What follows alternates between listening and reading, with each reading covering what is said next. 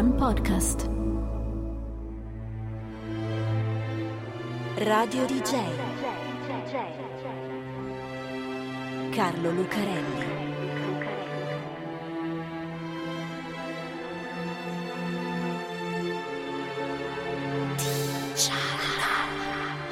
Carlo Lucarelli presenta Di Giallo, il podcast True Crime di Radio DJ.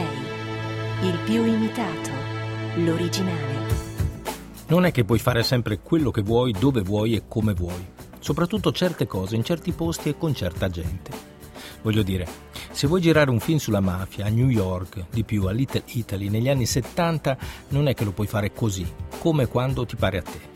Anche se ti chiami Francis Ford Coppola, sei uno dei registi più promettenti della tua generazione e la Paramount ti ha affidato un budget di 6 milioni di dollari e un cast con Marlon Brando, Robert De Niro e James Caan e quello ancora sconosciuto, il più sfigato di tutti, è Al Pacino. Insomma, se vuoi fare lì un film come The Godfather, Il Padrino, in qualche modo e con certa gente ci devi parlare. Sono Carlo Lucarelli e la storia che vi voglio raccontare è quella degli strani, intriganti rapporti tra Cosa Nostra Americana e Il Padrino, nel senso del film, ovviamente.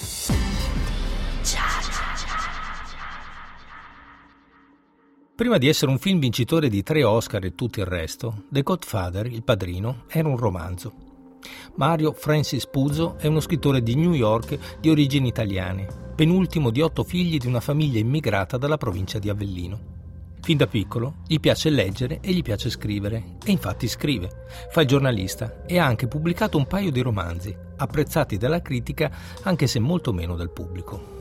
E questo è un guaio, perché a parte dover mantenere anche lui una bella famiglia che arriverà a cinque figli, Mario è un gambler, un giocatore, e lo si trova spessissimo spaparanzato ai tavoli del Sands a Las Vegas, occhialoni giganti sul volto largo e sigarone Havana tra le dita. Un giocatore che perde, purtroppo. Il terzo libro, The Fortunate Pilgrim, da noi Mamma Lucia, la storia di una famiglia italiana immigrata a New York, va un po' meglio, ma soprattutto c'è dentro una cosa che cambierà la vita di Mario e anche la storia del cinema. È una questione di coincidenze, lo è sempre. In quegli anni il pubblico americano aveva cominciato ad interessarsi a questi strani criminali che parlano con un accento inconfondibile, gesticolano, hanno soprannomi suggestivi. Finalmente la legge ha cominciato ad occuparsi di loro e ci sono processi, come quello alla famiglia Gambino, una delle cinque che si dividono a New York. Insomma, la mafia comincia ad essere un soggetto interessante. Nel romanzo Mario aveva abbozzato la figura, secondaria ma necessaria quando si raccontano certe storie, di un mafioso di quartiere. E così, vista la nuova curiosità degli americani, decide di sviluppare l'argomento, mettendo insieme un po' dei ricordi del luogo in cui era nato e cresciuto, Hell's Kitchen, uno dei quartieri più malfamati di New York, ma soprattutto quello che gli avevano raccontato ai tavoli del Sands o al bancone dei bar di Las Vegas. Mario Puzo ha sempre avuto una teoria sullo scrivere. Diceva che per scrivere bene devi essere sempre un po' arrabbiato. Così, prima di andare nel suo studio e mettersi alla macchina da scrivere, trovava sempre un pretesto per litigare con la moglie o i figli, magari a colazione. Guarda che schifo di pancakes, dove sono le mie uova? Sarà. Sono uno scrittore anch'io, la penso diversamente, con buona pace della mia famiglia e di chi mi sta vicino, ma con Marione Puzo deve aver funzionato perché nel 1968 pubblica il suo romanzo The Godfather ed è subito un successo fenomenale. Il libro resta nella classifica dei bestseller del New York Times per 67 settimane e vende 9 milioni di copie soltanto nei primi due anni. Dopo credo abbiano smesso di contarle. Nel frattempo, mentre ancora lo sta scrivendo, Mario ha venduto i diritti del libro alla Paramount.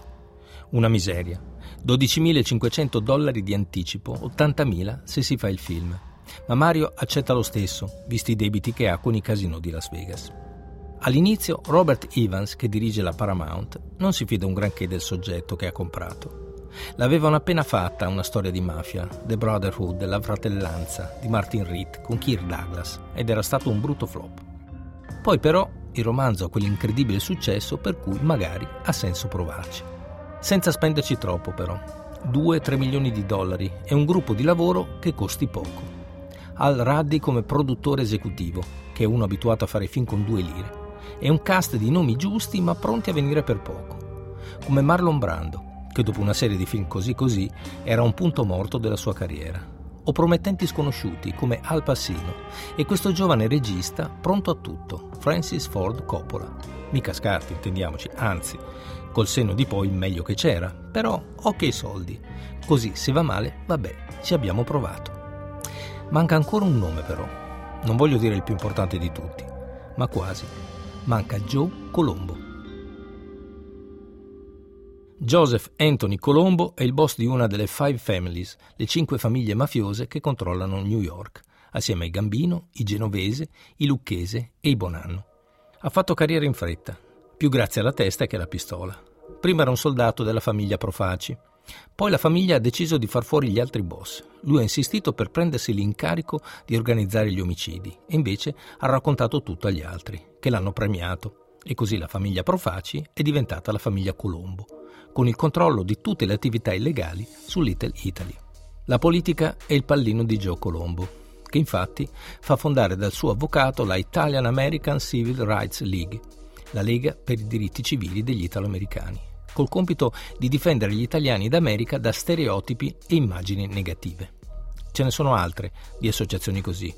The Knights of Colombo, per esempio, i Cavalieri di Colombo, o The Order of Sons of Italy, l'Ordine dei Figli d'Italia. Molte attive e sicuramente anche importanti, visto il modo in cui gli italiani vengono visti dai tempi dei migranti brutti, sporchi e cattivi, imbrancati come animali al loro arrivo a Ellis Island. La Lega di Gio Colombo però è diversa è direttamente controllata dalla famiglia, per la quale è una specie di agenzia di pubbliche relazioni, come quando fa picchettare la sede dell'FBI che ha messo sotto inchiesta il figlio di Joe per spaccio di monete false.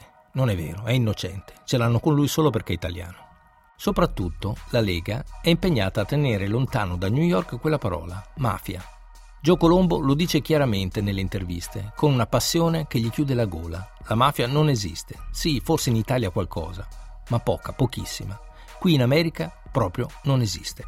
E poi ancora, se sono un capofamiglia, sì, io, mia moglie e quattro figli, questa è la mia famiglia. Sono bravi quelli della Lega. Boicottano le ditte che mettono la pubblicità a programmi come la serie televisiva The FBI e sono così forti 50.000 partecipanti al primo raduno della Lega, 100.000 iscritti in meno di due anni, che riescono addirittura a far togliere la pubblicità dell'Alka-Seltzer che in uno spot combatteva i bruciori di stomaco dopo una cena di spaghetti con polpette piccanti, considerato, vabbè, un tipico piatto italiano. Bene, quando la Paramount annuncia che comincerà a girare un film sulla mafia, sulla mafia, e proprio a Little Italy, Gio Colombo prima fa un salto sulla sedia e poi comincia a fregarsi le mani. A Hollywood, al 5555 di Melrose Avenue, dove stanno gli studi della Paramount, a migliaia di chilometri di distanza da New York, Bob Evans e Al Ruddy neanche si immaginano quello che li aspetta nelle stradine così pittoresche, così perfette per un film come Little Italy. Inizia con una brutta, bruttissima aria. Tony Bowers e Michael Briggs, che si occupano delle location, mandano in giro i loro a cercare case da affittare per le scene o anche da usare come base per le riprese all'aperto. I proprietari all'inizio sono entusiasti, che bello, un film di Hollywood, c'è anche Marlon Brando. Poi, appena tornano a fargli firmare il contratto, neanche li fanno entrare, rifiutano, sbrigativi, no grazie abbiamo cambiato idea, ciao, e gli chiudono la porta in faccia, alcuni anche un po' spaventati.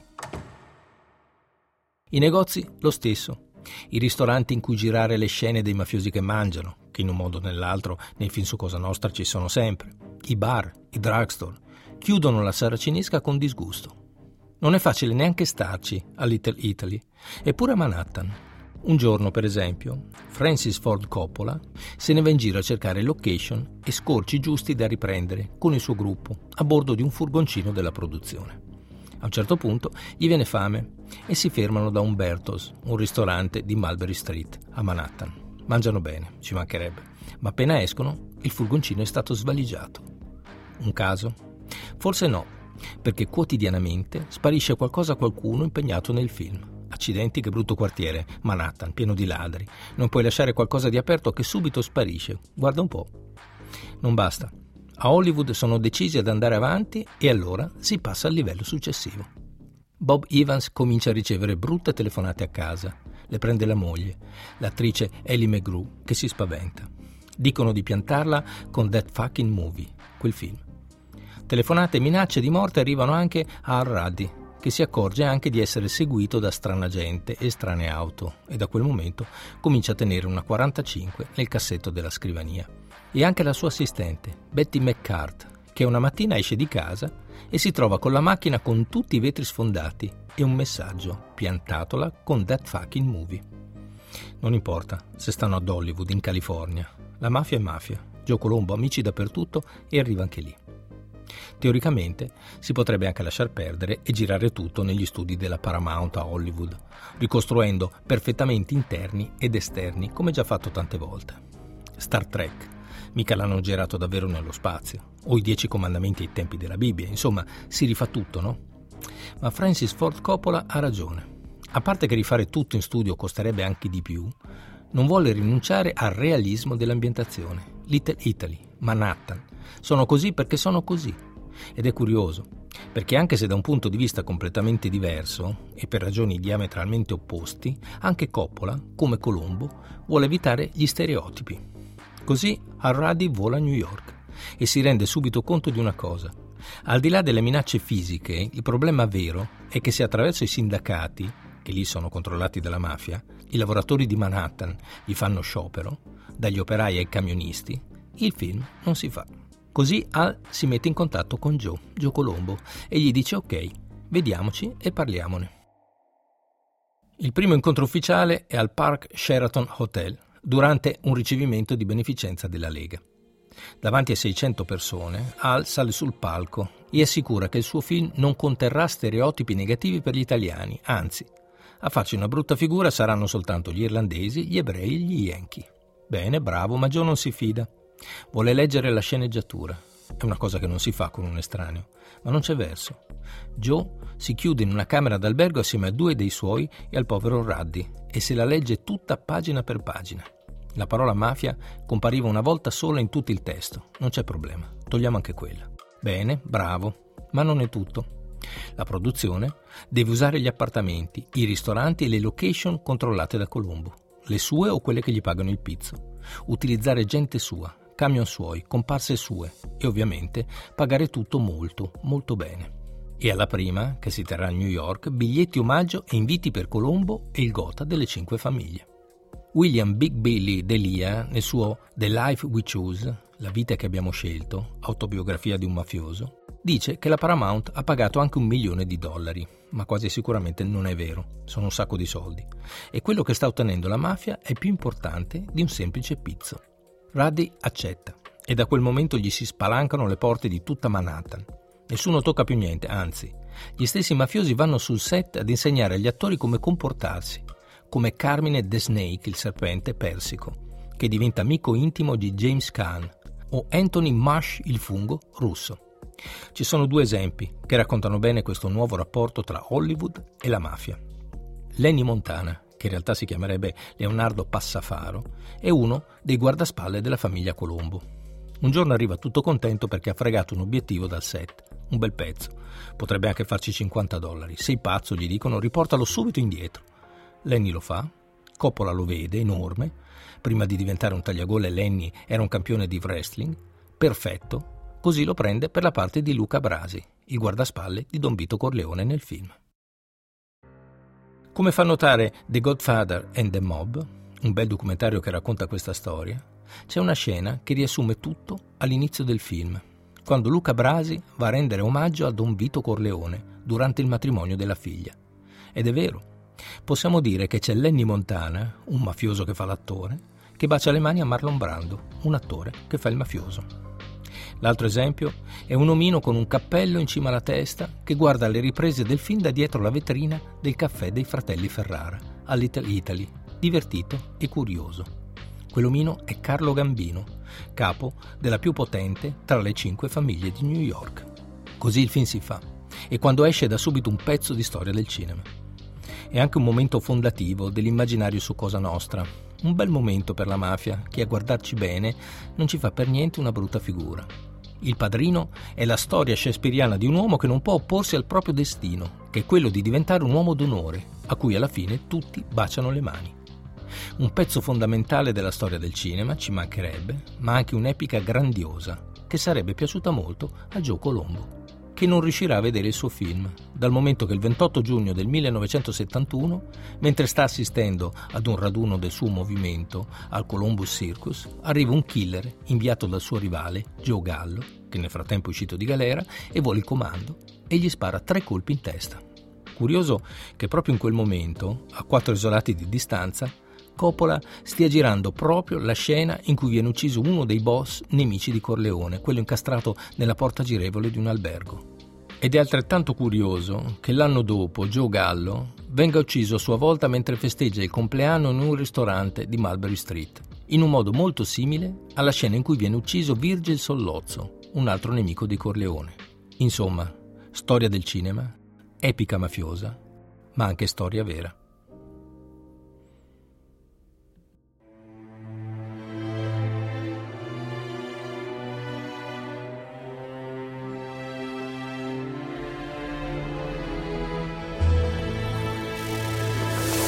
Radio DJ Carlo Lucarelli.